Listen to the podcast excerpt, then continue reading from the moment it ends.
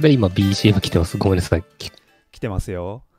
はい。ま いや、きき聞こえて、聞こえてないです。そうなんですね。それは失礼しました。はい。あ、まあ、あの、流れてるなら 大大丈夫です。すいません。はい。い。で、いきますか。はい。わわーー。はい。えーこんばんは、井村です。こんばんは、塚谷です。はい。品物ラジオ第35回始まりました。この品物ラジオは、メーカーとメーカーで作る文化を作るをモットーに活動している品物ラボを中心に、ものづくりが好きな人たちがいる語ってつながるポッドキャストです。コメントなどは Twitter、ハッシュタグ、シャープ、品物ラジオ。品は漢字で、モノラジオはカタカナでお願いします。なんかさ35回もやってるんですけど、いまだにちょっと 配信の。開始が、開始が落ち着かないのと、あとそう、今、あの、ユ YouTube の方を、あの、音声オンにしたまま始めちゃったんで。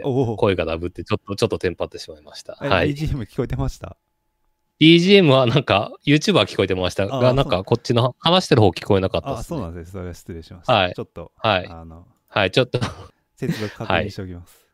いえいえ、はい。という感じで、ちょっとバタバタしてしまいましたが、はい。今日はゲストがいる回です。今日のゲスト、はい、堀さんです。はい、こんにちは。重ねたリウムという名前で活動している堀洋介です。よろしくお願いします。はーい。わー、やった。よよろしくお願いします。よろしくお願いしますはい。まあ、なんか堀さん、堀さんの名前たびたびはい。前の品物ラジオとかで、まあちょちょいちょいっていうか結構よく出てきてたんで、はい、今回はあ改めてゲストとして、ねはい。いつもなんかちょこっと出してもらって、名前だけ。いや、なんか メーカいつも聞いてそうそう。メカフェア、そう、海外のメカフェアとか聞くと大体まあメンバー一緒に、あの、それこそメンバーとかが、はい。そうですね。ああばら折った話とかも、前の そうですね、はい。大体まあ、一瀬さんとか鈴木さんとかあたりといつも、なんか一緒に展示したり、はい、はい遊びに行ったりしてますね。日本でもそうだし、海外でよく会うっていう、その イメージもありますそううんここ最近。海外ではい久しぶりとかありますもんね。そうそうそうそうそう。はい。あとあれですね、この前はあれ、あの、シュミテック祭の話、あの、話とか。ああ、はい。そうですよね。シミテック祭、あの、集まあるれは動物の森で。そうそう、あつ森で。あれは良かったですね。はい。あよかったですね。あれ以来も堀さんが一緒にあの見に行ってた。あれですよね、なんか人数あそうですね制限があってっていう。あ、そうそう、8人、同じ島に8人しか入れないんですけど、そうそう、同じタイミングで。前日のメーカーフェア京都のあの打ち上げを市瀬さんの作ったクラスターワールドでやってた時に、あの、湯村さんに教えてもらって、あつ森をその日時点から開始して、そうそう。ですよね前日にそう始めて、で、そう始めたばっかりなんで、服もリアクションもできず、デフォルトの服で。あつ森がよそうよくわかんないままでもとりあえず参加したいと思って参加してた感じですまあでもそうやってね、うんすぐに動けるのが大事ですよね。ね。はいそう。とりあえず家にスイッチがあってよかったです。ニンテンドスイッチが。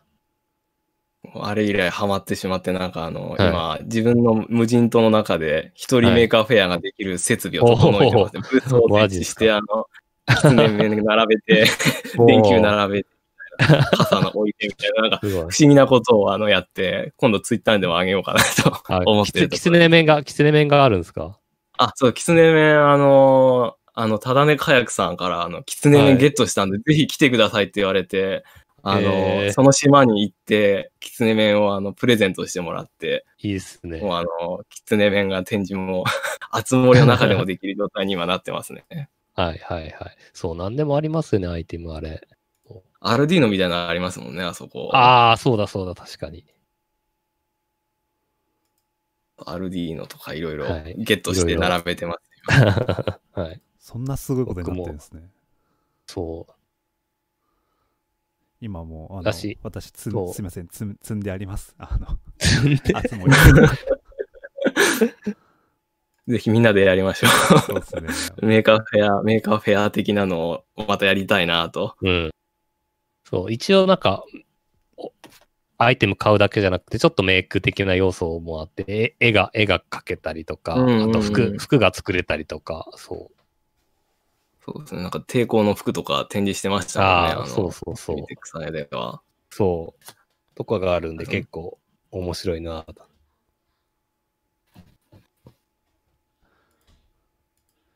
はい。っていう感じで、あつ森の話で、アイスブレイク的にちょっとはい。突っ込んでみましたが、はい。じゃあちょっとせっかくなので、あの、今まで作った作品の話に移りたいんですが、さっきああれなんですよ、あの、ウェブあの、堀さんのウェブサイト、ツイッターに貼ってあるウェブサイト見てて、そしたら過去の作品、全部ですかね、そう。はい、一覧で並べてますね。そうそう。今。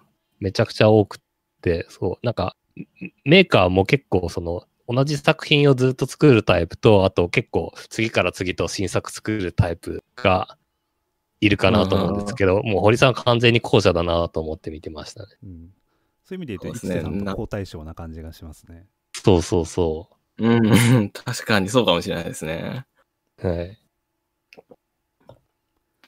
なんか紹介自分でしたらいいですかね。なんかこれまで作ったものは。あで、まあ、まあ、割と代表作と、あの、思われる重ナビの話からじゃあ行きましょうか。あそうですね。はいカサナビが一番、あの、はいみんなに知ってもらうきっかけになったそうですね作品で、私も最初に見たの、そうですね、重なりで。すね。はい。傘の先端に取り付ける装置なんですけど、はいはいはい。GPS センス、GPS できちんと計算して、必ず目的地の方向に傘が倒れてくれるとはいはい。いう装置で、道に迷った時に、こう、普通だったらスマホ見たりとか、まあ昔、地図とかあんまもうないと思うんで、スマホだと思うんですけど、それだと割とスマホでも、あれ、どっち今向いてんだっけって迷っちゃうんですけど、傘ナビだと、こう、地面に傘立てた時に、その場で、あの、GPS のセンサーとか、あと北がどっちかわかる地磁気センサーとかで計算してやって、はいはいは傘が倒れる、目的地の方向をピチッと指さす感じで倒れるので、なんか普段スマホで終わってしまうことが、なんかちょっと探検みたいな感じで。遊べるような、っていうのを狙って作った装置で、ドラえもんの尋ね人ステッキとか、よく言われてますね。いや、これいいですね。そう。なんか遊び心が、うん。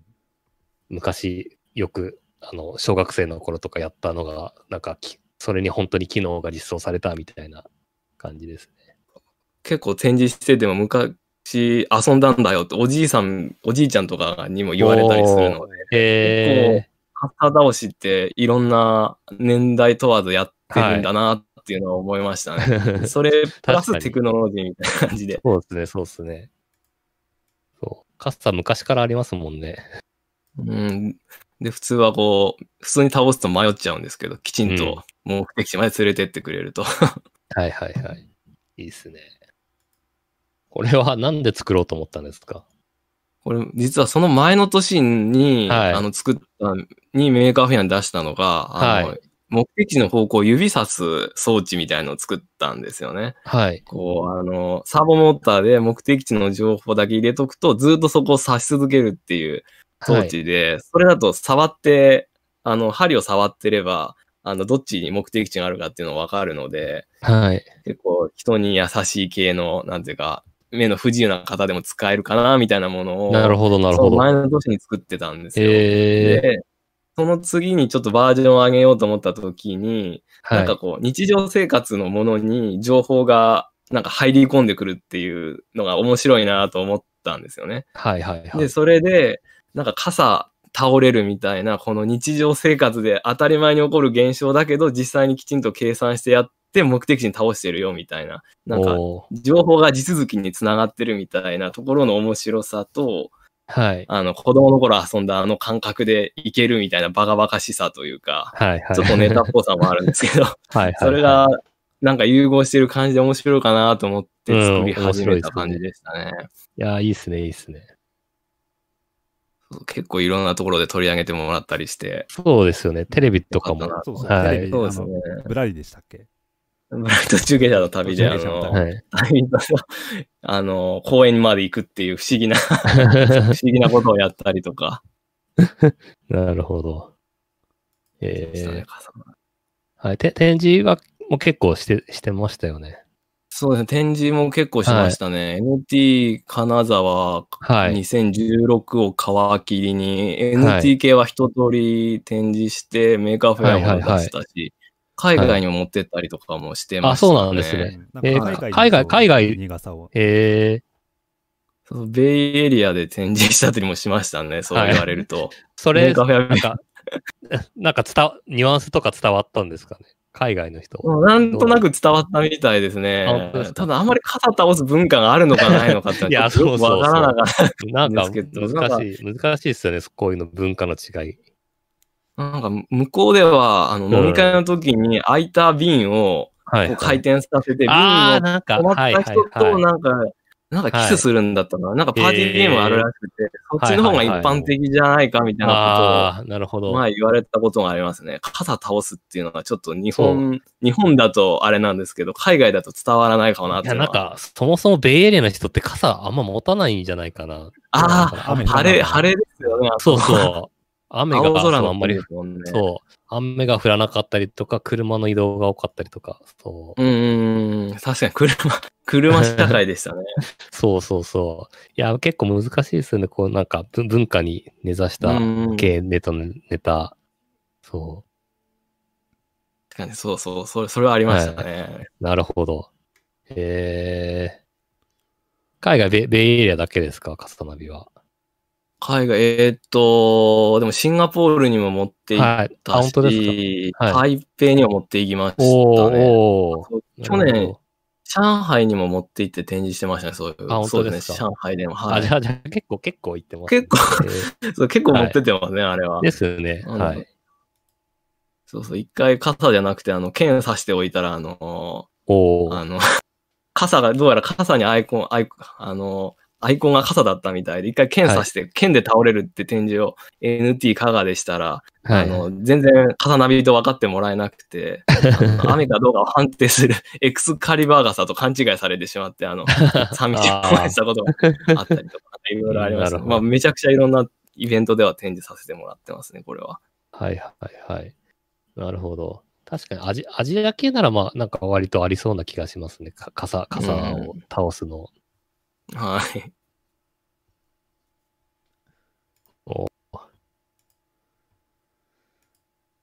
で、まあ作品いっぱいあるんで、じゃあ次の作品の話に行きますか。はい、はい。で、その次に作られたんですかね。あの、電球が、あの、心拍を保存するっていうやつですね。あそうですハートビートラはい。その次に作ったんですね。はい。じそのプロトタイプみたいな電球、はいただの電球と心拍を測るものだけっていうのを、はい。確か大垣ミニフェ、大垣ミニフェメーカーフェアに出した後で、はい。あの、ちゃんと作ろうと思って箱とかも作って入れたんですけど、はい機能としては、なんか今日、電球ごとに別々の心拍が保存されてるっていう状態を作りたくて、なるほど。で、あの、今日の、今日はすごく記念日だとか、なんかはい。今日の今の自分を保存しとくってことはできないので、どんどん変わってってしまうんで、はいはいはい。電球に心拍を保存しておいて、はい。で、将来またその電球を装置に挿すと、その時の心拍でまた脈打ってくれるっていう装置をですね、これは。ななるほど。ので、過去の自分を見つめ直すでもいいですし、あの時思い出すとかでもいいし、なんか別の人のある時の心拍を保存しといて見返してもいいみたいな感じで、はいはいはい。あの、ちょっと使う人が、使う人なりのストーリーを勝手に描いてってくれるような作品にしたくて作ったやつですね。なるほど。なんか、一転、一転してというか、今度は結構なんだろう、おしゃれな感じというか、エモいおしゃれ。な感じに、はい。エモい感じに、はい、なっちゃいましたね。そうそう。でもこれまあなんか見た目もそう見た目もそうだし、コンセプトもそうですね。でもこのあの、パッパっていうのがその本当にドキドキしてるその感じで出てきてなんていうかうん見てる方としてはこう引き込み現象じゃないですけどなんかそっちの方にあなんかすごい心拍が速いとあなんかそう引っ張れるみたいなのも初めて見た時思ったのをすごい今思い出しましたね。なるほど。ありがとうございます。そうそう。結構そうですね。なんか、自分の心拍まじまじとこう、み皆さん見、見て、展示で見てかれるんですけど、はいはいはい。なんか、あの、いろんな感想を持ってくださるのがすごい面白いなと思って、自分だったらどう使うっていうのもあるし、今はいこんなに早いんだって、なんかまじまじと自分を鏡で見見たみたいな感じになって、はい。なんか本当の心拍計として、みたいな。自分の心拍他の人に見られて恥ずかしいわって言われたりとか、なんかいろいろ思うところがあるみたいで、その現象も結構面白かったですね。はいはいはい。これ保存は一人分というか、この前前使った人の分を保存して、で、なんか、で、そそれでまた次の人を記録すると上書きされちゃうみたいな感じあ、ですそう完全に上書きされてはいはいはいしまうんですよね。そうそう、なんか、か、はい。電なんかそれがまたはかなくて、はかなくていいかなって気がしますけど。うんもう1個の電球に1個しか保存できないっていう状態を作りたかったので、はいはいはい。なるほど。あの、なんかボトルシップみたいな感じで、あの、瓶の中に何か入ってると。普段は見えないけど、入ってて、はいはいはい刺した時に再生されるっていう状態にしたかったんですよね。なので、あの、あくまで表示器じゃなくて、あのはい。メモリーとして、保存機としても使いたくて、うん。で実際にはあの電球の中に保存できないので、あのはい。電球のフィラメント抵抗の抵抗値で、あのはい。それぞれラベリングしているので、あー今この電球が繋がってるから、この心拍が保存されてただろうっていうのを表示してるっていうのは、実際にはあの中でやってることなんですけど、はいはいはい。触ってる人から見ると、はい。あの、この中に保存されてるに違いないみたいな そうか。状態にしてるっていう感じですね。はいはいはい。なるほど。これケースもレーザーカッターで自分で設計してやったんですよね。あ、そうですね。あの、加工し、箱を作ろうと思って、はいで、あの、し CAD 図面を起こして、で、はい。Facebook で、あの、誰かこの、これを木で作ってっていうふうに、あの。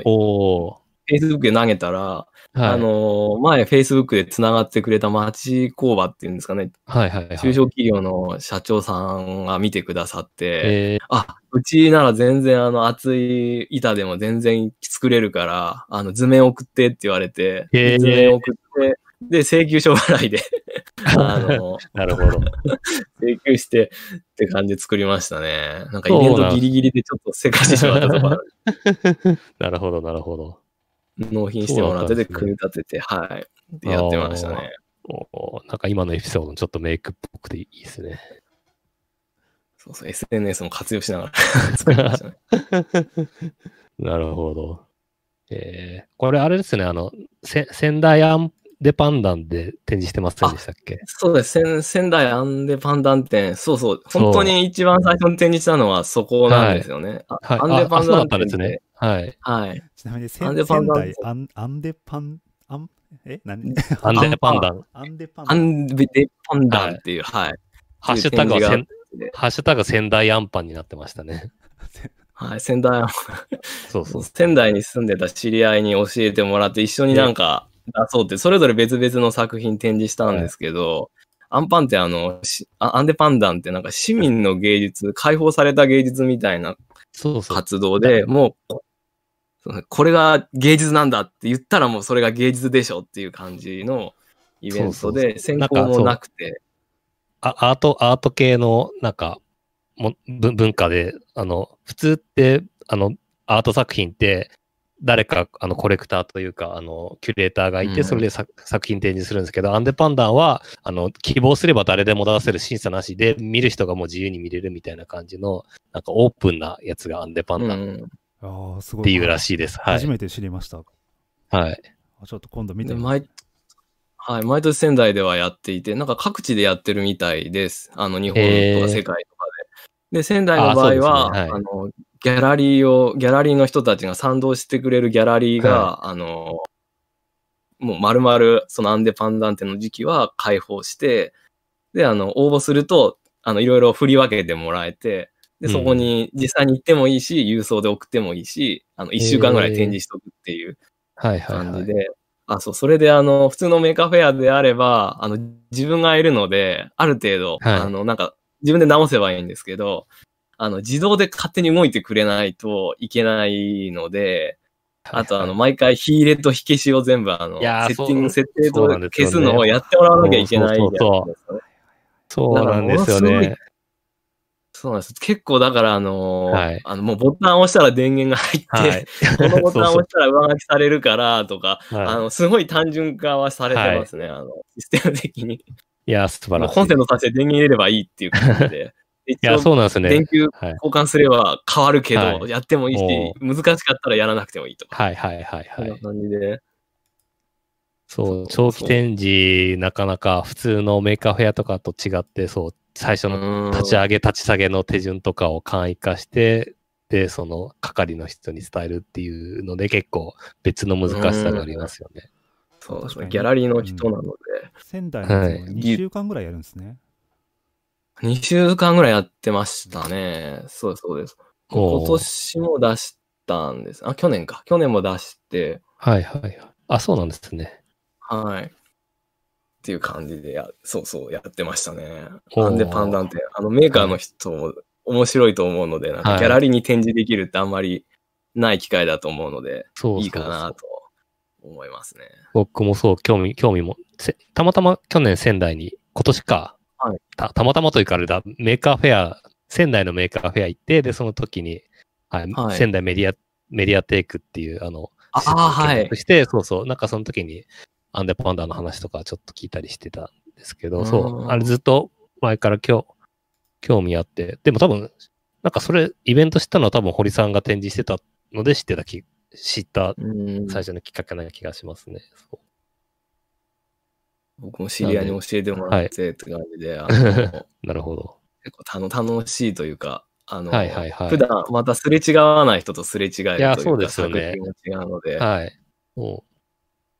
結構なんかアート系とそのメーカー系って多分文化的には結構似てるし近いし、まあ多分両方にまたがってる人もいっぱいいると思うんですけど、あの、うんまあでもなんかなかなかどっちかしか顔出さなかったりしたりうん、するんで、なんかそう、もうちょっとなんかお互いが行き来できると面白いかなとは思いますね。交流あると作風が広がりそうですよね、お互いに。そうそうそう。確かに Maker Faire でも YCAM の人とか展示してたり、 IAMAS とかもそうですし、なんか結構多分、なんか、繋がってはいるんですけど、まあでもなんか、あんまり、あの、まだががっつりっていう感じではない気がするんで、なんかもうちょっとん、僕も、僕もアート系のやつはあんまり出したことがないんで、なんか今度はうんそっちの方面にもちょっと手を伸ばしてみたいかな。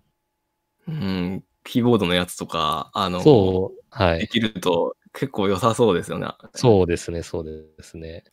インタラクティブアートはい。感がはいすごくあるので。はいはいはい。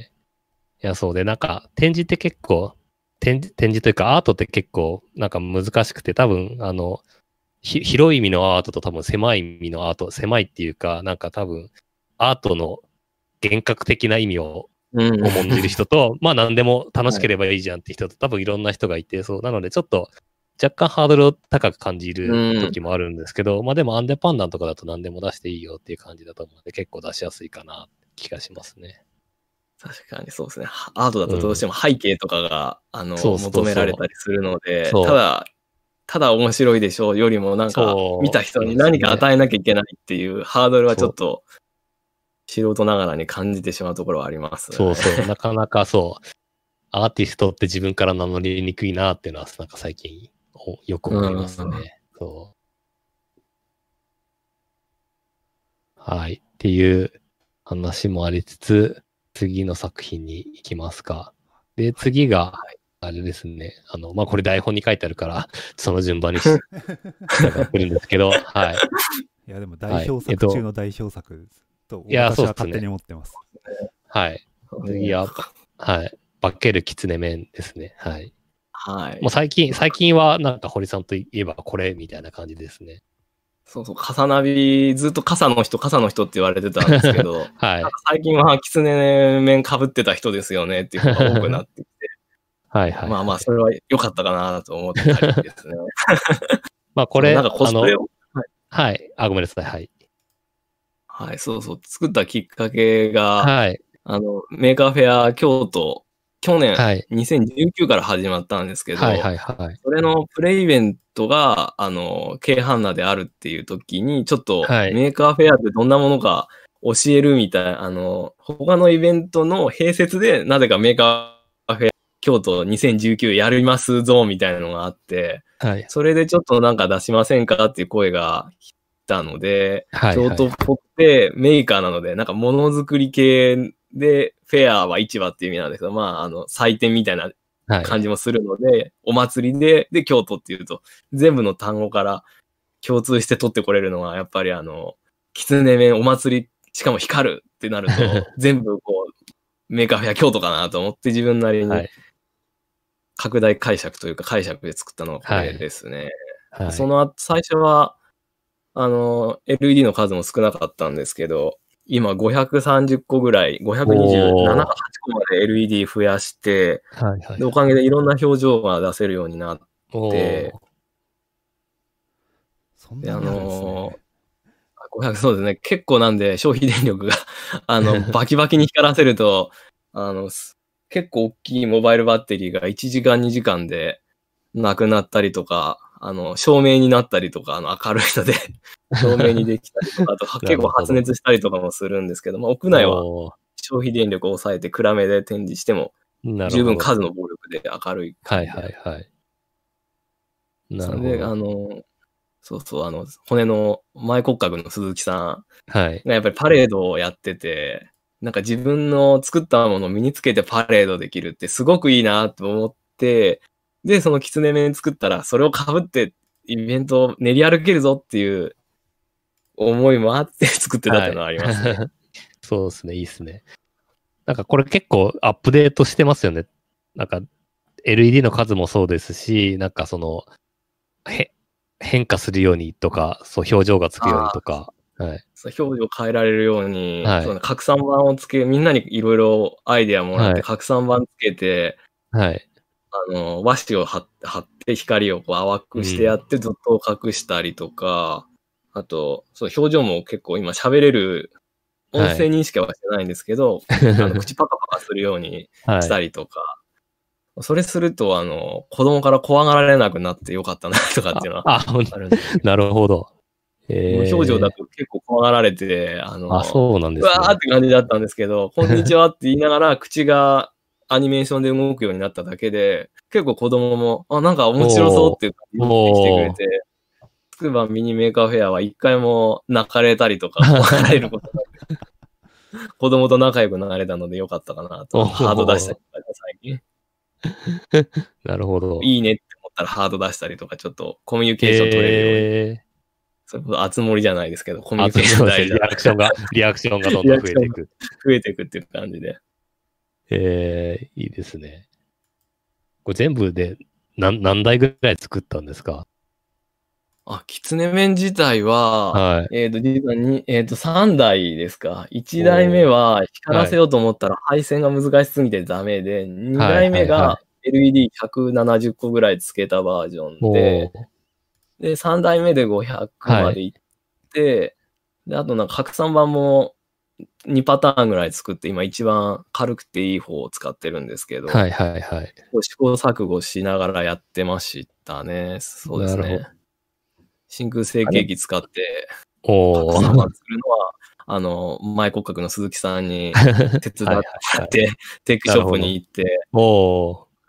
鈴木さんもあの、透明なスケルトンにするときに真空成形機でバンバン出してたんですけど、はいはいそれ見て、あの、骨を。はい。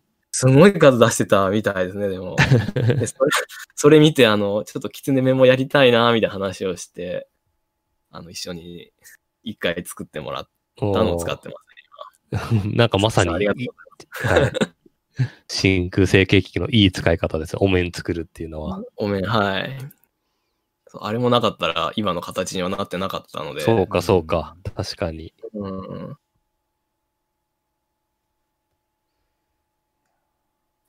そうですね。うん。これは海外受けも結構良くて良さそうですね。ああ、そうですね。これ持ってったのは、去はい年中国、上えっ、と、 Maker Carnival 上海と、はい。 Maker Faire 深圳の2つ出したんですけど、はいはいはい。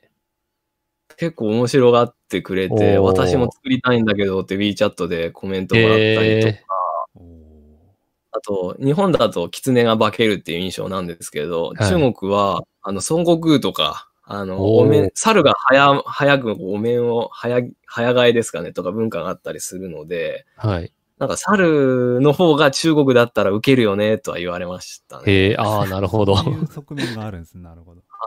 文化的にそうみたいですね。そうか、そうか。で、なあのーそうで、中国は結構 LED ギラギラに光ってるのが好きみたいで、ああ、そうか、あ確かに。の拡散板つけて、あの、はいドットを消してるんですけど、和紙貼って、はい。あの、中国の人はもう和紙ない方がいいって言わなるれました、ね。ほど。そうか、もビルとかも光ってますもんね。はい。あので、ドットが見えてもいいから、ギラギラに輝いたのはかっこいいからっていうふうに言われましたね。ああ、全然そうか。好みが違う、文化によって違うんだなとは思そうってまかした。ね。なるほど。確かに。日本人的には確かにおお面とか狐っていうモチーフなんで多分なんかちょっとぼやけてる方がっぽい感じがしますけど理想ね。的なというかね。ううんん。向こうはちょっと違うみたいですね。うん。あとなんか結構日本の漫画も中国の方好きで見てるみたいなので、はいはいはいあ。のそのお面、狐のお面がなんかよく日本の漫画に出てくるのはなんでだみたいな話だったりとか、へえ。夏目勧進帳でしたっけとか、鬼滅の刃とかも最近ね出てきますね。出てますよへえね。。なんでなんか狐のお面イコール日本の文化なんだなっていうのは認識してくれてるなるほど。ところあるみたいですね。そう、なんかいろんな異文化交流も、はい。なんかものづくりを通して はい。やってる感じありますね。そう、なんか、お面もそうだし、これつけるとき、大体、堀さん、コスプレというか、和服を着て、ねゆ浴衣、浴衣を着て、そう、やってますよね。和服着てますね。はいあの、すあなんですか、あの、このそ袖の下の方にちょっと膨らみがあって、はいそこに財布とか携帯とか入れてるんですけど、ジャパニーズポケットって喜んでくれますね。そっから立つのかお前みたいな、ポケットが袖の、袖のところについてる膨らみかみたいな感じで、喜んでもらったりとか。そう、異文化交流にはつながってますね、そういう意味では。確かに確かに。そう。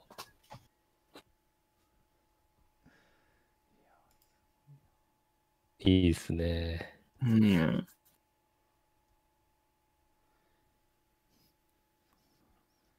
まあ、割と海外、特に海外だと鉄板ネタな感じですね。うん。やっぱ光ってるとかは結構うんうん。うん。もう目立つし、そうそう。光ってるのとウェアラブルとで、そそう、あの、展示として強いなって思いますよね。う。うん。うん。そうい一個光って、はい。あの、動けるものあると、いいですよね。つくやさんもあの帽子作ってましたけど、そうそうこういう感じで、はい。一緒に盛り上がれるみたいなものは、うん。いいです。ね。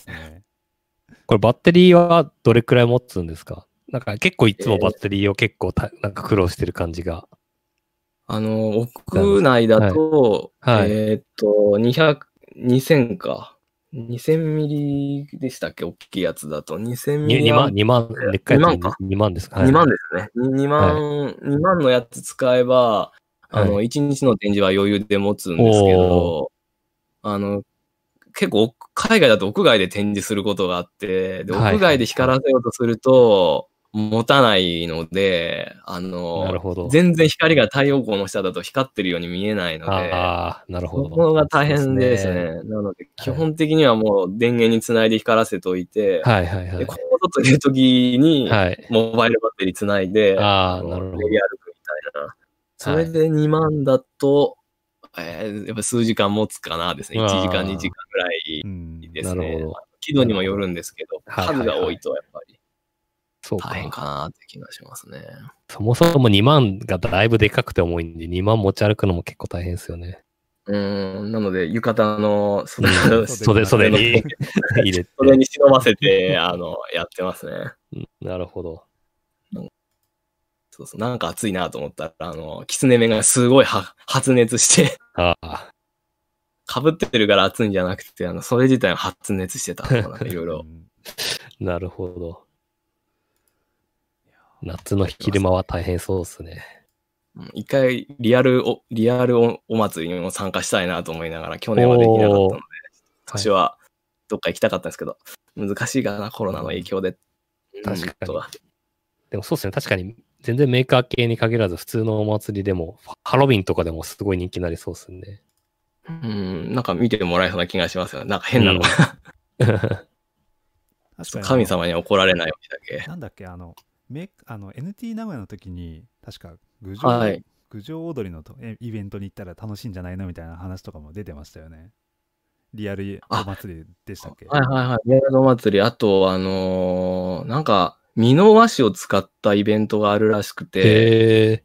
和紙を使った作品を募集して展示するみたいなのがあるらしくて、はい。それ、そう、え、それもいいよっていうふうに言われましたね。あ、それいいですね普。通はキャンドルとか、はいな。んかあの LED に被せる形、はいなんか複雑な形したのを和紙で作ってたりするんですけど、はいはいはい。でも和紙貼ってるので、はい。光るっていうところで、ちょっと他との差はかなり取れるのかなと。うんへえ。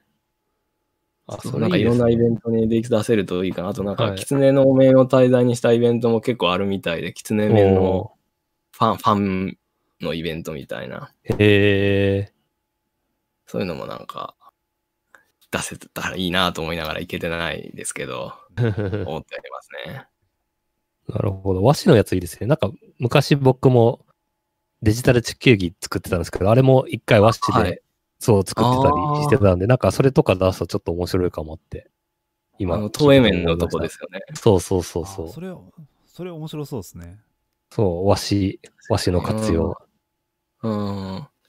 淡い光になってなんか和風になるとこがいいですよね、和紙は。うんいいですね。じゃあ、わ和紙。和紙フェア出しましょう和紙フェア。はい、出したい。はい。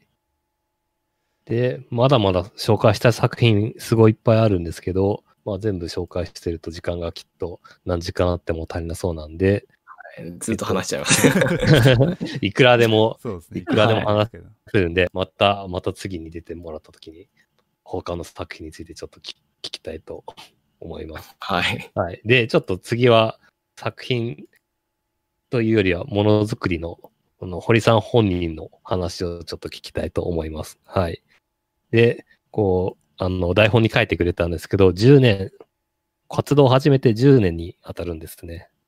あ、そうなんですよ。今年でちょうど、はい。重ねタリウムっていう屋号を一応はい掲げて、活動始めて10年目に当たるので、ちちょっとなんかやりたいなと思いながら、あとはいあの、少し10年目なので、そもそも何を思ってものづくり始めたのかな、みたいなきっかけをちょっとはいはいはいメモったりとか最近。はい。あ、そうなんですね。はい。で、なんかあの、この間の Maker Faire 京都の時も、自分の作品にハッシュタグで重ねた10周年みたいなハッシュタグをつけて実はつぶやいていて、後でまとめようとあ、いいですねけど、そうそうそう。で、過去に、はい。自分がものづくりを始めたきっかけをちょっと話したいなとはい。思って、ぜひぜひ。あのそう作品の話はイベントでするんだけど、はいなかなかはいそもそもなんでっていうとあんまないんで、いやそうですよねはいままさにそういう話を聞きたくて品物ラジオをやってあるんで、じゃあはい。ぜひ。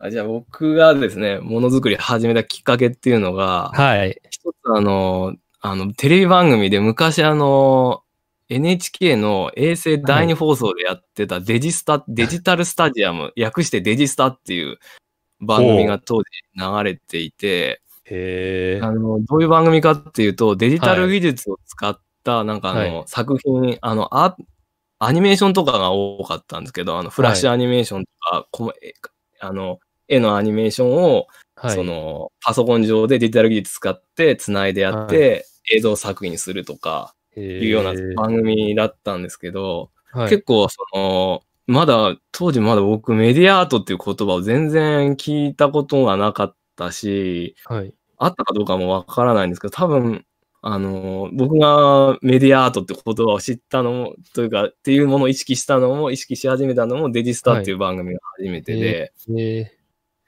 毎週、あの、キュレって呼ばれる人が一人いて、ーはい。あの、キュレーターの人が、例えば、あの、明和電機の土佐さんだったりとか。CM ディレクターのな中島信也さんっていう、あの、CC レモンとか、あの、まあ、有名な CM たくさんやってる CM ディレクターとかさんとか、はい。八谷和彦さんとか、あおと、ーユニクロ、八谷さんも有名ですよね。あの、はい界隈で、あの、あ、あと、そうですね。あの、佐藤柏さんとか、あの、ユニクロのロゴとかはいはいはい。作ってる人ですよね。佐藤柏さん。ですねなんかもう、有名な人がですね、あの、はい週替わりでキュレーターとして出てきて、で、えー一般の人が、あの、アート作品、あの、アート作品でもデジタル技術を使ったアート作品なので、まあ、アニメーションだったりとか、一般の人が出すんですよね。はいはで、その中から、その4つぐらいその週ごとに紹介されて、ベストセレクションみたいな形で、今日、今週はこれが一番ですみたいなのが、毎週毎週選ばれていって、い。はい、で、最終的に年間で一番良かった作品みたいのが決定するっていう、番組えなんですよね。ー、なるほどあのーそう。僕これ知らなくて、そう、今ググって初めて、ちょっと、はなんかダイジェストっぽいのが NHK のサイトにあったんで、それ眺めてみたんですけど、なんか CG の作品とか、多分当時にしてはかなり画期的な。うん結構今でもその、はい。デジスタで、はい。あの、賞を取った人が活躍されてたりとかも、今だ、今でも、あの、ポップテピピックでしたっけ？で、話題になった A シーブの方とか、おー Maker Faire でおなじみのウダーを作られてるウダさんとか、あーはいはいはい。あの、あの方は確か、あの、年間ベストセレクション取ってたと思いますね。へで、あウィのキペディアに結構いろいろ書いてありましたね。そうそうまあウィキペディアにそう。作品が、そう、なんか知ってる人多いですよね、今活躍。アニメーション監督やってる方とかも、あの、はいはいはい学生時代の作品投稿されたりとかして、で、当時、夜、夜やってたと思うんですけど、はい。なんか自分自身その、アニメーションとかも好きだし、子供の頃に、なんか小学、学校の先生巻き込んで映画作ったりとかしたり、あと物も、物作りとかもやってたりしたので、はい。なんかあの、デジタル技術使う、使うと自分でもなんか、インスタレーション作品作れるんだな、みたいなのをそこで知って、いつか、なんかそういうこともしてみたいなって思ったんですよね。そう、なんか好きな作品だと、あの、青の奇跡っていう、さ、鈴鈴木太郎さんの作品とか、今見てもすごい綺麗な、なんかあの、それは電子工作とかいろいろやって、なんか光が、あの布に、布が風で動くんですけど、光も伴いながら動く感じで、はいちょっと幻想的な作品なんですけど、面白いですね。青の奇跡とかそういう作品を見て自分もいつかやりたいな、みたいなことを思ったし、はいあ。と結構そのコーナーで世界のメディアアートイベントを紹介するっていうのもあって、はい。シーグラフ今やってますとか、ああ、あとアルスエレクトロニカやってますみたいな。はいはいはい。メディアアート、今あんまりメディアアートの情報とかってツイッターとかで調べて、はいああ、なるほどとかだと思うんですけど、そうですそのね。当時は、あの、テレビ番組としてそれが、あの、やってきてたので、それだけ見ればいいみたいな感じで僕は見てましたね。で、文化庁メディア芸術祭初めて行った時も、デジスターで紹介された作品が結構並んでるような印象があるぐらい。登竜門的になってて、で、それをそこにやりたいなと思って始めたのがきっかけなんですよね。そうなんですね。そう、この番組、全、今日まで全然知らなかったんですけど、むしろこれはリアルタイムで見たかったなっていうのが、今すごい思いました。そうそうそう。でもそれ、むしろ、むしろこの番組はどうやって知ったんですかっていうのがすごい、BS ですよね。あこれは、そうなんか BS、なんかテレビついてたと思うんですよね。その時に。偶然ついてて、で、なんか、あの、ちょっとアートアニメーションなので、普通のアニメーションとは違う、はい。なんか手書き感のあるアニメーションが流れてて、なわ、なんだ面白い。いなと思って見始めたら、はい。なんかガジェットみたいのも出てきたりとかして、はいはいわなんかデジタル技術が使えるようになると、なんか面白いもんできんじゃないっていう感じのことを子供の頃思った気がしますね。なるほど。でいつかやりたい、いつかやりたいと思いながら、デジスタ期間ってなかなか何歳ぐらいですか？え僕多分中学校の頃ではないかなと思うんですよね。そうなんだえ出会ったのは2000中学校の頃じゃないかな。ー、えー、思うんですよ2000年からって書いてますね。そう。あそう、2000年からなので中学はい。校ぐらいなんじゃないですかえーと思いね。いや、これ多分たまたま見てたら多分ずっと見てたんですけど、たまたま見る機会がなかったですね。残念ながら。うん当時まだあの YouTube とか、Facebook とか Twitter とかで自分の作品上げるっていう文化もそんなになかったので、2000この番年そうですよねイン。インターネットがそう、ようやくご家庭に、まあ、あの、割とあるかなぐらいの。うん。自負アニメーションダウンロードするのにどれぐらいかかるかみたいな。そうそう。画画像が、画像が1行ずつダウンロードするとそういう時代ですもんね。そうインターネット黎明期の時代なので、そうそうそう結構役割、この番組がやってきた 役割ってすごいあったんじゃないかなと思いますね。いやー、本当にこれは面白いですね。この時代だってあのネットで動画見るって結構ハードル高いですもんね。2000年ぐらいだと。うーん、もうなんか、2004万ぐらいまで来てもね。ちょっと違いますけどそうそう。うん、この時動画見るニメーションうん。そうそう。自負アニメーションダウンロードするために、もうダイヤル接続して、昼間見てたら、その間、家に電話かけてこなくて、親に怒られたりとか、そういうことをしてた覚えがありますね。すごいテレホタイムの時代ですね。うん。確かにまだダイヤルアップっすね、これは。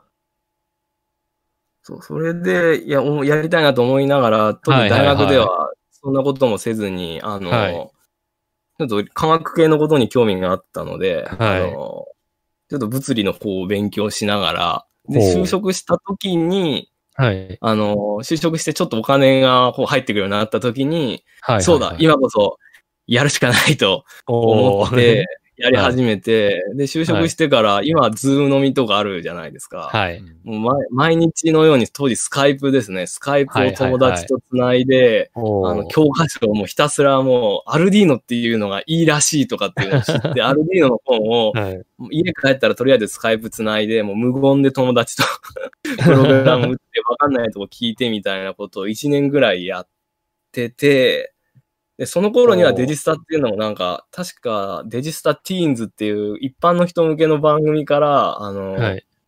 学生対象の番組になって、で、間もなくあの終了してしまってですね、お終わってしまうというのがあって、まあ就職しては出せないなと思ったら、はい。そうそう、2011年に、あの、 Maker Faire、はい。で当時はメイク東京ミーティングですね。そうですね07に出会って、大岡山に行ったんですよね。なんかあるらしいっていうのを聞いて。はい。そしたらもう、あの、衝撃的でしたね。なんかもういろんなものを個人の人が作って楽しそうに展示してると。学校の校内で。外行けば赤い球体のモビリティが動いてるし、なんか真っ白でロケット飛ばしてる人がいるし、はい。もうなんかマーブルマシーンの原田さんのマシーンが置いてあったりとか、もうなんか、衝撃を受けたんですよね。で、そうだ、 Maker Faire にそこで出したいって思ったんですよね。あの、はいはいも終わったし、そうそうそう。で、で、そこから、ものを作ったら Maker Faire に出すっていう生活を、生活というか、はい。音を始めたんですね。で、しばらくは落ちたりっていうのを繰り返してて、はい。で、2014年、2015年と受かったんですよね。はいはいはいビッグサイトに初めてなった時に、 Maker Faire を出るように、出るようにななるほど。って、おそうそう Maker Faire 2012、2013、2012が確かまだ大岡山で、2013あ、で、2000 2012が多分あれ、未来館でやった時。未来館だったんでしたっけそこで僕初めて出して、これだから、堀さん見に行った07は多分大岡山の最後の、東工大の最後の時じゃないかな。あはい。ー。そそうそう、その時、あの、未来館でやった時に、はい品物ラボの展示僕見に行ってますね本当ですか？そうあ。ですね。はい。あ、でも僕もそうですね。その時は品物ラボう。ん僕もの存在品物ラボを見に行ってました。ああ、そうなんですね。はい。どっかでみんなと、皆さんとすれ違ったかもはいぐらいの感じの2010、2013だったなるほど、と思いますねな。るほど。でえー、2014、2015と Maker Faire に出すようになって、はい。そうそう、自分で作った作品を初めて見てもらって感想で出せるみたいなのがもうすごく嬉しかったのは覚えてますね、はい2000はいいや、そう、リアクションもらえるとすごい楽しいですよね。うんで、やっぱり出店、お客さんとして行くのも楽しいんですけど、出店者として行くと、またちょっと違うじゃないですか、立場が。ですねで、。なんか、自分はこんなの展示してますみたいな話をしながらブース回ったりとかっていうのも楽しかったし、もうそこで、はいはいもうなんか Maker Faire にはい、はいのめり込んでいった感じでしたね。で、そ、その後、2016年に、あの、カサナビのプロトタイプを作ったんですよ。カサナビで目的地の装置みたいな。2015年でさっき言った指さす、目的地を指す装置を作って、はい。ところが2016年で、で、それを出したらですね、あの、見事に落ちてしまいましてですね、 Maker Faire 東京に。はいしたら結構それまで1年間作ったものをに Maker Faire で出すっていう生活をしてたので、はい結構衝撃を受けてしまってですね、はい。どうしようかなと思ってたんですよ。そした、そこで出会ったのが、そうだ、ニコニコ動画を出そうと、ニコニコ動画に上げてみようと思ったんですよね。はい。学生時代ニコニコ動画、それこそまだなんかあの、昔のニコニコ動画ってあの、ログインするのに、見れるのが24時間見れなかったんですよ、当時。あ、そうなんですよね。あそれ知らなかあのった。へえ。開放される、全員にアカウント開放されるまでに時間が確か、はい。あの、サーバーがダウンするとかなんかで、ありましたね。入れてみたいなことがあったんですよ。で、その時に確かニコニコ動画の中でニコニコ技術部っていう人たちが、人たちがっていうか、はい。あのなんかいろんなすごい技術を使って、でもちょっとなんか面白いというか、作ってるのを思い出して、あ、なんか傘で目的地倒すってあのニコニコ動画のニコギの人たちの精神にすごい近いところがあるなと思って、まさに。出したんですよね。そしたら、はいはいはい結構、あのー再生し回数が上がって3日で確か科学技術ランキングで1位になって。で、あのーニコニコ動画の面白いところって、もちろんコメント上げれて、なんかみんなで見てる感じがあるっていうのはもちろんあるんですけど、はい。あの、タグを見てる人が編集できるっていうのもすごい発明だと思っていて、なるほど。あそこでなんかいい、あそこでなんかあの一発ギャグじゃないですけど、ちょっとあの、大喜利みたいにやったりするんですけど、あそこになんかあの、いろんなこと書いてもらって、才能の無駄遣いとか、努力はいが方法とか、いろいろ書いてもらえて、あ、なんか Maker Faire は出せなかった、ちょっと悲しかったけど、あの、ニコニコ技術部の人たちには受け入れてもらえたぜ、みたいな感じの気持ちになって嬉しかった。んでーで、そんはいはいはない時に、あの、湯村さんのツイートをですね、見てしまったんですよ、僕は。あの、NT 金沢なら、あの、誰でも出店できるよっていう言葉を、ちょうどその動画上げたのと、どっちが先かなぐらいの時に見たんですよね。はい。で、それで、あの、あ、なんか、出店できるイベントがある。しかも、ニコニコ技術部だと思って、で、その、その頃までニコニコ技術部がリアルイベントをやってるっていうのは知らなかったんですけああ、ど、なるほど。はい。ツイートを見て、あの、出店したんですよね。そし、そうそう、なんで、あの、湯村のおかげで 今があると言っても、若干過言はないぐらい、あの、感謝してるところあるんですよ、僕。はいそうそう、ちょうど NT 金沢って毎年7月、6月とか7月にやっていて、で、募集募集してるのが5月で、あの、ちょうど、あの、 Maker Faire 東京の募集が、と大体募集というか、あれですね、うん審査結果が出るのと被ってて、なんで、毎年、あの、 Maker Faire 東京落ちたら NT 金沢出せますよってちょっとよ呼びかけというか宣伝をしてるんですけど、まさにそれに引っかかったって感じです。そそれに釣り上げられて、はい。それのおかげで石川行った年ですよね、確かね。にあ、これ2年目ですね。二年目か2016。はい。2年目ですね。はい。いや、もう、それで行って、そうそう、あの、懇親会の時に湯村さんのとこ行って、あの、ツイッターフォローしてまして、とか、お話そこで、そう、初めて話しかけられて初めて会って、そ名刺交換してね、ってな感じで、名刺もらってわーっていう話、そこう。そうそれがありましたね。で、そこで、あの、全骨格の鈴木さんとも初めてああ、そうか、そうか。で、はい。でしたね。あの、そのと僕も初めて出したし、鈴木さんも初めて出したって言ってたような気がしますね。ああ、確かなんか、そうですね。それくらいだった気がしますね。はい。で、そうそう、はいそれでいろんな人とも出会ったし、やっぱり動画見てきま、見、見ましたとか、はい。あと、出店者同士がすごく近くて Maker Faire よりも、なんかあの、 Maker Faire だとなかなか規模が広くて回るのも大変なん,、ですけど、はキュッとしてるのもあって、そいろんな人と話がすごいできて、なんかいろんな人と仲良くなれたなっていう思いがありますね。う。なんかそう、まだこの時って人数、出店者数そこまで多くなくて、多分40とかそれくらいですよそうですよね。ねなんかい今、きょ去年とかなぜか150とかでもう、かなりだ、かなり大規模になっちゃったんですけど、ちょうど、ふ増える、増える最初ぐらいの時で、まだ、しかもこの時確か3日間でやってましたよね。あ、3日間でしたね。結構長そうそうそう丁場でやってましたね。そう、なぜか。で、そう。で、今は2日間なんで懇親会まあ、あの、な、中日、中日じゃないですか。最初の日の、うんそう、夜に懇親会やって、まあ、二日目は有志でやってるんですけど、この時、そう、一日目は、あ、どっちだっけ？一日目は今と同じでその場で懇親会やって、なんか二日目は居酒屋行って懇親会とか、なんか、ま、なんか、毎日懇親会やるみたいな感じでしたよね。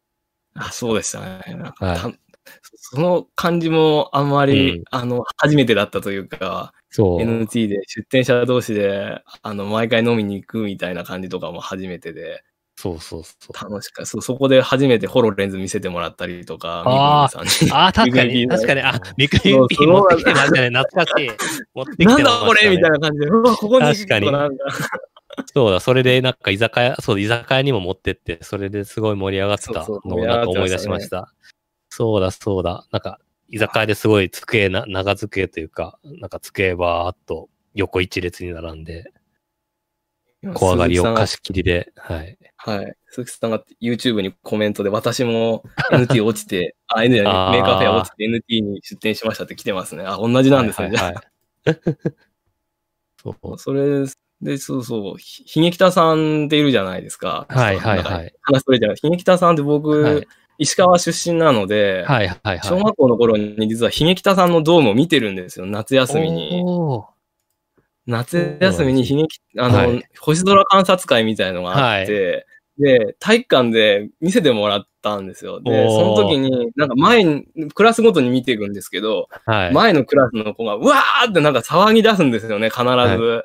なんでプララネタリウム見てるのに騒いでんのかなと思って入ってみたら、はい。あの 3D ですよね。あの、ひげきたさんの 3D 映像を出すのは、あの、唯一無二の展示があるんですけど、それに感動して家帰って作ったんですよね、僕。うまくいかなかった。豆電球2個買ってきて、おで、あーの、あ青の豆電球買ってきて、で、グラスも作ったんですけど、光が弱くて再現はできなかったんですけど、ど。当時の憧れの人だったんですけど、そのひげきたさんと NT 金沢ってすごい近い席、近いところに展示して、おー。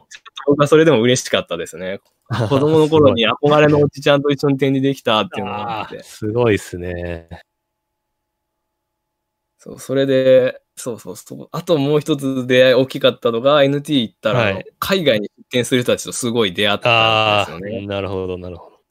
そうね。そこから海外にもう出店するようになって、はい。っていうのは、あの、おさふねさんはじめなんか、そうですね、あの、もともと高須さんは知ってたんですけど、はいいろんなはいはい。海外に出るっていうのは、はいあの、行かれてるっていうのは知ってたんですけど、もっとなんか、あの、一般の人というか、普通に作品作って、海外で展示するっていうのは、あの、もしかしたらハードルが低いのかもしれ、そんなに高くないのかもしれないっていうのをそこで感じたんですよね。なんか楽しそうだなって思ったんですよね。はいはいはい。そう、高さんがそう、高さん海外行って、で、海外行って、そのニコギ輸出って名前つけて、そのニコニコ技術部の人たちを海外に、海外で出店、みみんなで行って、みんなで行くとハードル下がるんで、みんなで行って、うんあの、出しましょう。台台北とかよく言ってたと思うんですけど、うやりましょうって言ったのもちょちょうどでもこの頃ですね。多分高さんが海外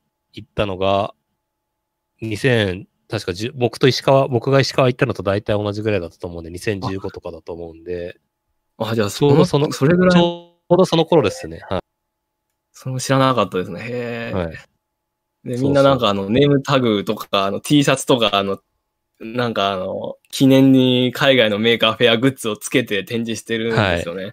それがすごく羨ましいなと。なんだそれはと思って、あの、絶対行こうと思って、お2017年、翌年からは、あと、はい。NT ってつくものにはとにかく出店しようって決めて、出店したのと、海外に行くようになったのは2017年ですね。はいはいはいはい。あの、NT、NT って、あの、ラジオ聞いてる方で、NT について詳しく知りたい方は、あの、Y モード P さんが作った NT メイベント 10, 10年史っていう素晴らしい同人誌があるので、はいそれあれ、あの同人誌はすごいですよね。すごいですよねあれ、あれすごいです。はい。あれはすごいです。僕の知らない時代の NT はいがたくさん載ってて、そうなんですよ。そうそう、これすごいですよね。で、はいあの、僕も写真を何枚か提供したりとかもしてるのでもあって、はい。ぜひぜひっていう、あの、そうそう。あれはこれ、本当そうにコラムもよくできてても、これどうやってまとめたんだって。そうなんですよ。あれ、そう。まだちょっと、あの、実物か、実物というか、あの、デジタルデータを見たんですけど、は紙紙の、紙の本はまだ見てないので、ちょっと紙届くのが楽しみですね。紙を今机の上に置いて。紙 もいいですね、紙のとか、はい。そで、そこから海外に出店するようになって、翌う。はい。年、翌年にシンガポールと台北に行っで、2018年にベイエリアに行って、はい、はい、はい。2019年に中国にずっと行きたいなと思っていて、はいはいはいやっぱりものづくりと言ったら、中国深センにも行きたいし、あの、いつも Maker Faire とかで声かけてくれる DF ロボットのレイチェルさんがや、はい。あの、やってる、あの、 Maker Carnival 上海ですか、はい。にも行きたいなと思っていて、去年ははい中国に2カ所行ってきてっていう感じでしたはいはいはね。あ、あばら折ったやつですね。あばら折ったとこですね。そうそうそう。飛行機に乗る数時間前にあの、はいホテルのソファーから転倒してあばら折ったっていう。そうひ骨折ったのはしそう。上海で帰るとき、帰るときというか終わりのときに骨折って、その直後の、そう、深センは、そう、折れたまま、はいくっつきかけま行って、あの、はい みんなに心配されるっていうの。そうそうっていう感じでしたね。うん、なるほど。そうそう時間的にあれだ、もうはい。1時間ぐらい経っちゃったので、ちょっと最後駆け足にしましたいや、けど。まあまあ、あの、そんな感じではいね。話してるとずっともう海外のイベントが回っちゃうんですけど。いや、そうですね。いや、全然厳密に1時間とかやってないんで、適適当な感じなんで全然時間は大丈夫なんですけど、はい。そうですね。いや、うん海そう、海外も、海外も楽しいですよね。うん、あやっぱりみんなで行くので、はいなんか大人の修学旅行っていう表現を誰かしてたんですね、はいツイッターで。はいはいうんはい。それはすごい、あの、まとえてるというか、なかなか、年取ってくると、親しかった友達ともなかなか海外行けないんですけど、いや、そうそうそ Maker Faire とかの、う。はい。まあ、言い訳にしてっていうか、自分に対しても言い訳にもできるし、はい。して行って、そうすると、あの、みんながここ良かったとか、去年ここ美味しかったよとか、あの、いろんな知識が溜まってきて旅行するので、すごいあの、自分一人じゃ描けなかった旅行もできるし、そうそうそう海外の人の、で、どんな展示してるのかなって、やっぱ国ごとに、あの、ベイエリアであれば火吹いたりとか、金属カップしてでかいものが多いはいはいし、あの、台北は日本に近いなとか、シンガポールは教育系だなとか、なんかいろんなお家柄とかも見えてきて、あの、自分しあの知らなかった海外の一面とかも見えるので、はい。これは本当に行くようになってよかったなと思いや、いますね。なんかそう、みんなで、みんなで行くと、そうみんなで出店行くと、なんか、その、食事とかみんなで行けるんで、なんか一人だと、うん。なんか、一人で行ける食事って結構限られるけど、みんなで行くと火鍋とか行けるし、でも、なんか自分が行きたい、そう、自分が行きたいとこあったら別に自由、あの、何の縛りもないんで、自分で勝手に一人で行けるし、なんか、その自自由行動と、その、みんなの団体行動のなんかバランスというか好き勝手できるのがすごいいいなって毎回思いますね。うん。そう。多分ずっと、そうそう。そうずっと一緒、ずっと一緒だと結構しんどいっていうか、あの、行動縛られるんですけど、基本みんな自由なんで、そう。ん、そう、ぜマストじゃない、くゆるくつながりながらも、それぞれでくっつけるっていうのは。やっぱり海外行った時に、あの、一緒だった人とか、で、なんか今でも結構交流があったりとか、イベントでも、なんか結構、普通に出店してる人とも仲良くはなるんですけど、なうん。か同じ腹の、あの、同じ釜の飯を食った感がすごいそうそうそありますよねう。。ていうか、日本、なんか、これ、一さんの時も話したんですけど、日本で出店してても、出店者とあんまり交流ないけど、海外行くと海外に行った日本人同士で結構話す時間とかあるんで。そうですねなんかそうそうそそう、市瀬さんとも、初めて食事に一緒に行ったのは、シンガポールでしたし。う。へえ。そんな中でね、そう言われると、そうそうそそうう。なんか、すごい、あの、普通の展示じゃ考えられないようなこといろいろできますよね。出店者同士で。そうそうそう。そう、鈴木さんのうん 一緒にベイエリアで、なんかあの、何でしたっけあれは、えっ、と、オキュラス号を買いに行ったのも鈴木さんと一緒に行ったし。あ、そうなんですね。ベイエリア行って、あの、買いに行こうって言って、二人で、あの、ウーバー、ウーバーを呼んで、二人で買いに行って とかっていうのをやったし、あの、台北で同じ部屋だった、マクベさんとタダネカヤクさんと一緒だったんですけど、はい。タダネカヤクさんとはその後、深セン、深センまで一緒に同じホテルになって行って、はいはいはい。未だに集まりししながら、なんかあの、やったりとかもしたりぐらい、なんか、仲良くしてもらったりとか、はいはいはい。なんか、そう、ものづくりを、最初は、なんか、デジスタとか、なんかそういうきっかけで入ってきた界隈というか、だったんですけど、なんか思ってもいないところに今、入れていい、良かったなっていうのが、ちょっと僕の10年のあ はい。れかなと思いますね。ただねさんから薬飲んでくださいって事件でそう来てます。薬薬飲んでそそう、あの、薬は飲んだ方がいいらしいですね。あの後いろいろ調べたら、やっぱう。いや、なんか、完全に飲み切った方がいいらしいですからいや、完全にこれもう、うちは、うちはネタなんですけど、そう、あばら、申請に行った時、あの、まだ堀さん、あの、あばらちゃんとくっついてなかったんで、薬の飲まなきゃいけないのに、飲み忘れたりとか飲まなかったりするから、周りの人がみんな薬飲んだってこう突っ込むっていうのを毎日やってましたね。本人はもうアドレナリンがいっぱい出てるので、あの、そう。なんか麻痺しちゃって、痛くないの全然。そうで、すぐ忘れて飲まなかったりとかしちゃ。そうそう飲みましたかってみんなが覚えててくれて。そうそう。しかもなんか、なんか朝と夜を飲まなきゃいけないのに、なんか夜2回飲んだから OK みたいなことを言ってて、いや、そうじゃ、そうじゃないからそうそう、あれはね、ちゃんと本当飲んだ方がいいみたいで。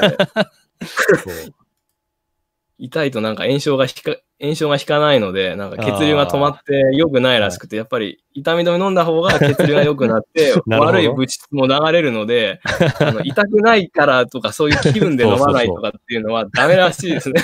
そうそうそうそう。ちゃんと飲まないとダメ。はい。そうそうそう。と、当時の堀さんに言いたいですね。そうです、そうそうです。僕も今だったら、あの、お前飲めよって言いたいですね。みんなにも感謝しろよと言いたいですね。はいはい。そう。あとは、ちょっと、さっき秀北さんの話できたんですけど、そう、石川、石川の人なんかすごい人多いっすよね。堀さんもそうだし、なんか僕はまだ石川、まあまだと言いつつもう6年目なんですけど、そう、なんか石川いろんな人いるなと思って。石川そうですね。なんか石川、結構エッジの効いてる人は、エッジ効いてるってあれ。そう。別に石川、まあ金沢はまああの、まあそこそこ都会ではありますが、でも全国的に見るとそこまで人口多いわけではないですけど、なんか NT、うん NT 金沢をやってるせいなのか、なんかおな、面白い人がいっぱいいるから NT 金沢が生まれたのか、まあなんか、どっちが先なのかわかんないですけど、秋田先生もゴミさんもそういますゴミし、さんも。なんかいろんな人がいますね。そうそうそうですよね。最初そうですね。外国格のうん。そうそう。座れる。アキニャンさんとかもそうか。そうそう。秋根、秋根さんもそう。アキニャンさんも VR 空間をそう。なんか、そう、志保さんとかも僕の後に引っ越してきたあ来たり、志保さんも今すごいいろいろやられてますよね。そう光る、光る、そう、漆のりの光るやつってめちゃくちゃかっこいいですね。そそうねなんて素晴らしいものを作ってるんだろうと。う。うん、そう。大野先生とかもいますしね。なんで、なんでこんなに石川に集まってるんだって。人口比で考えるとおかしいですよね。そう、40万人ぐらいしかいないんですよ、石川。石川じゃない、金うん沢。そうそう、そうですよね。そう。そう100万都市じゃないんですよね。そうそうそうだ政令指定都市に慣れてないですけど、そうそうそうそう。なんかそう。一応、その江戸時代とかものづくりの街でずっと、あの、うん 金箔とか輪島塗りとか、そう、やってたのが関係あるのかないのかわかんないですけど。やっぱり雪も深いので、なんか家にこもって作るのは得意な 文化だったのかなという気もつつ、うん、確かになんか、他海外に出店するときも石川から来ましたみたいな人もいますもんね。そうそうそうなんだろう。うん、面白いですね。うん。はい。で、10年目ということで、何か、これから何かするんですか？ねなんかなんかしたいなと思って、そう、アニバーサリーやなど、なんかしたいなといいで思っすね。ているんですけど、ちな,、はい、ちなみに、はいはい。ちなみに僕がブログ10周年の時はなんかブログ10周年パーティーみたいなのやりましたね。パーティー、なるほど。パーティーと言いつつ、飲み会やってるじゃないですか。そうそうそう。ただ、ただ、ただのじゃないですけど、まあ一応パーティーっぽい飲み会をやりましたね。あの、白紙、この間の拍手のパーティーも面白かったですはね。い。はい。ろんな話パーティー、あ聞けてあ、はいあ。ありがとうございます。なのでなんか、したいなと。パーティー的なのをやるのは、まあ一つ、はい。としてやります。じゃあ、カサネタリウム10周年パーティー。10周年パーティー、オンラインとかでやりますかね。ああ、でもなんか作ったものとか、確かに、クラス、今だと、まあちょうど多分オンラインイベントがすごい流行ってるんで、それや、で、い一瀬さんみたいな感じでクラスターのワールドを作って作品の動画を並べるとかは面白いかもしれないですね。うん、そう。ギャラリーとか借りるとお金かかりますけど、そうそうそう。なんかうまいことデジタル化し、はい。デジタル化していって、アップロードできれば、そういうのもありですよね。うん。とか、やりたいなと思ってるのと、あとやっぱりものづくりは続けていきたいなと思ってるので、はいはいはい。そうそう、なんか、そう、もの、なんとなくあの、電球じゃないですけど、その、作ったものによって生まれる物語もあるなと思うので、うん。ちょっとそういう作品とかも作れたらななんて、ちょっとデジスタを見ていいなと思ったところがあはいるので、はいはい。ちょっとアートっぽいものも作りつつ、はい。ニコニコ美術部的なネタっぽいのも作りつつ、ちょっとやっていけたらなと。なんか人に配りそうなものを作りたいなっていうのも一つあったんですけど、それあは基盤もできて、あの、できそうなので、おなんかどお。っかのイベントで配布できればなあとあ、。いいですね、いいですね。基盤作って、そうそう、プロメーカーには、プはい。ロメーカーはもっと100個単位で売らなきゃっていう話らしいんですけど、まあそこまでいかなくても数個単位でキットみたいなやつを、はい。ちょっとあの、手に取ってもらえる形で作りたいっていう人に渡せたら、ちょっといつもと違うことができるので、そういうのも今年できたらなとは思ってたんですが、はい。ちょっと物理イベントがそうですね。イベントがちょっととしばらくは、そうですね。どうなるかわかんないですね。っていうのをやっていきたいですね。うんおーじゃあ次、会った時にははい何か配られる。はいそうですね。あなんか配れるものができて品るかも物シールも渡したいですし。あ、そうですね。あ、ありがとうございます。品物シール、なんかもらえるんですよね。はい、最近、最近は金のやつ、はい。出演者限定金のやつ、最近渡してないですね。はい。結構聞いてるので、あの、嬉しいですね。あの、あ、本当ですか？はい。生では聞けない時でも、その後追って聞いて、ちょろっとあの、はいハッシュタグでつぶやいたりだはけありがとうございます。ありがとうございます。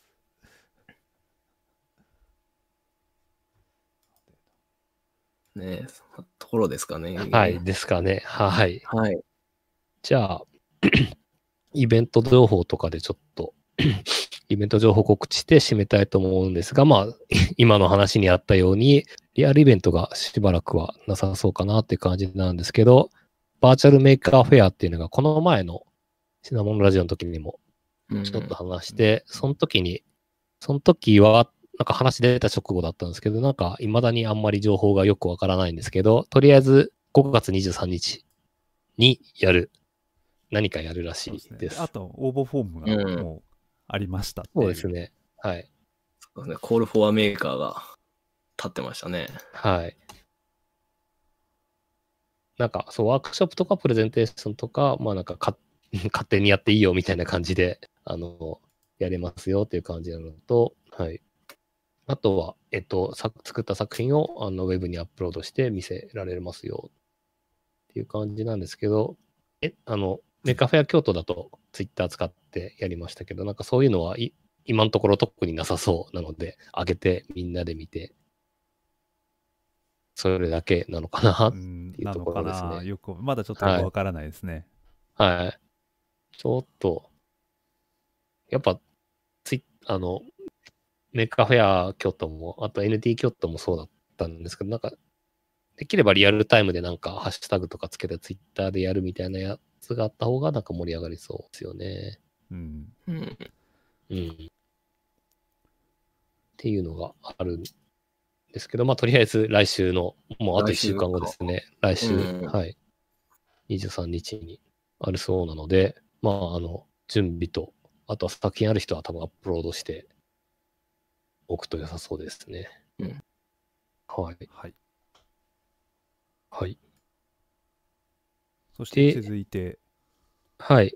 続いて、あ、多分、時間、時間というか日付的に早い、こっちを先に話そうかなと思うんですけど、分分解のすすめっていうのが、えっと、高須さんと秋田先生と、えっと、鈴木くん、鈴木亮太くんと、あとは山崎さんですね。で、えっと、はい。えっと、なんか、なんかっていうか、ガジェットを分解する話を4人で、4人かな？でするっていう、すごい濃い会をオンラインでやるそうです。21日、来週の木曜の20時、8時からですね。はい。で、これ PTX で募集をしてたので、PTX で、お、えっ、と、登録すると、えっ、と、Zoom の URL がもらえるんで、Zoom の URL で見ますっていう感じで。はい。で、これ、あの、もう、ズームはちょっといっぱいになっちゃったんですけど、YouTube ライブでも、はいあの中継するということなんで、あ、あそうなんですね。Zoom いっぱいになったんですね。なるほど。はい。いや、このイベント YouTube ライはブで。濃いですね。本当に。はい。すごい楽しみですね、僕もこれは。そうそう。僕も速攻で申し込みました。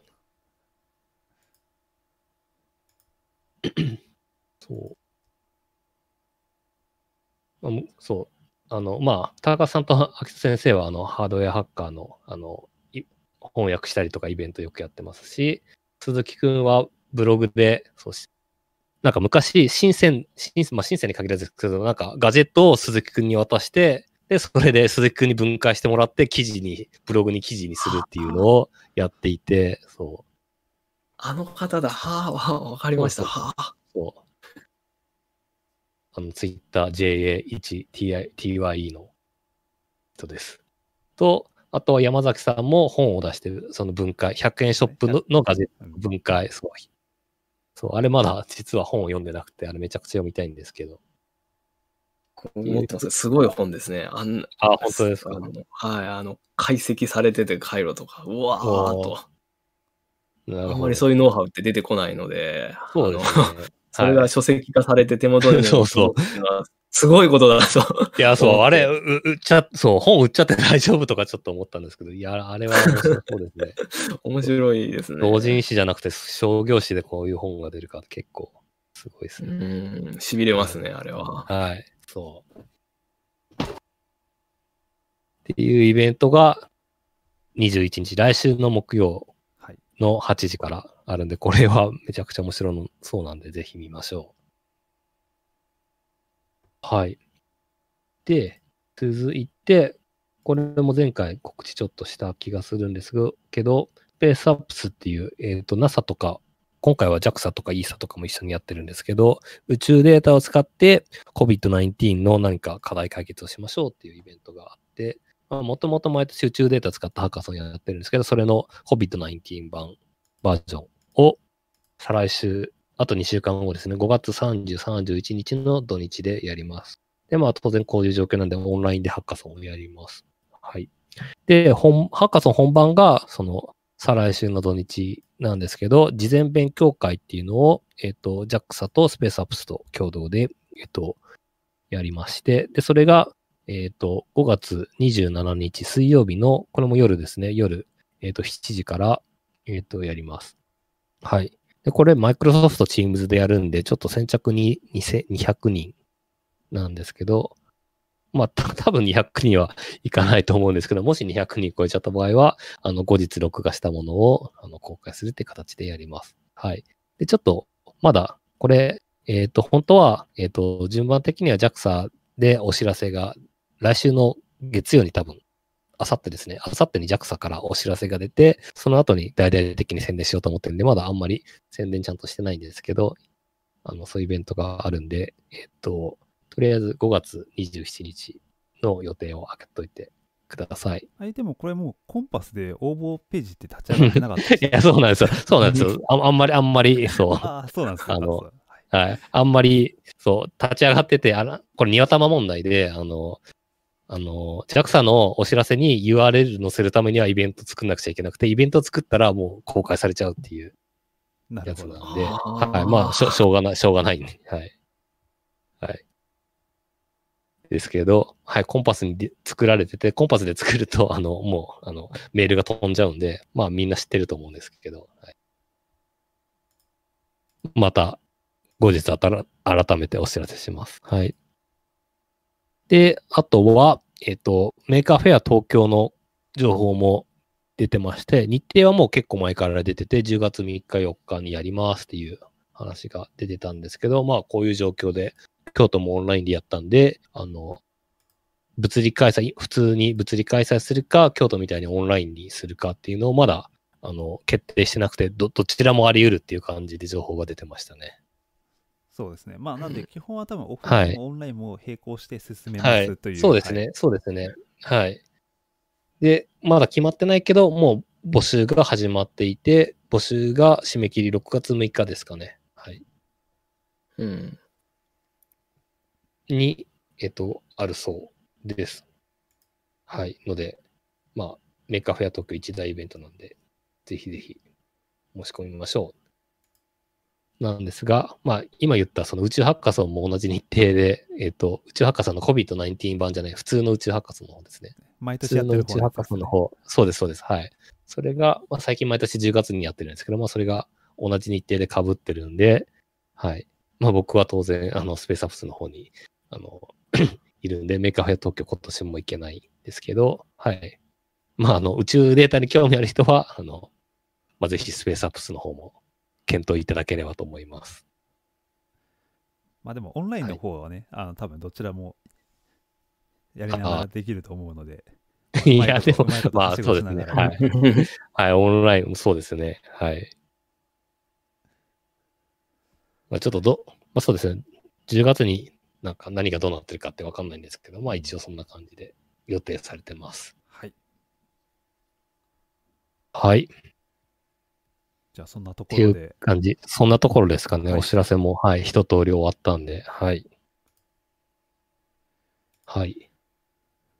じゃあ改めまして、今日のゲストは、はい重ねたゲームはい堀さんでした。どうもありがとうございま堀した。さんでした。は、はいいどうもありががとうございました。はい。じゃあ終わりますね。はい、はい。はい、ありがとうございました。ありがとうございましたはーい。はい。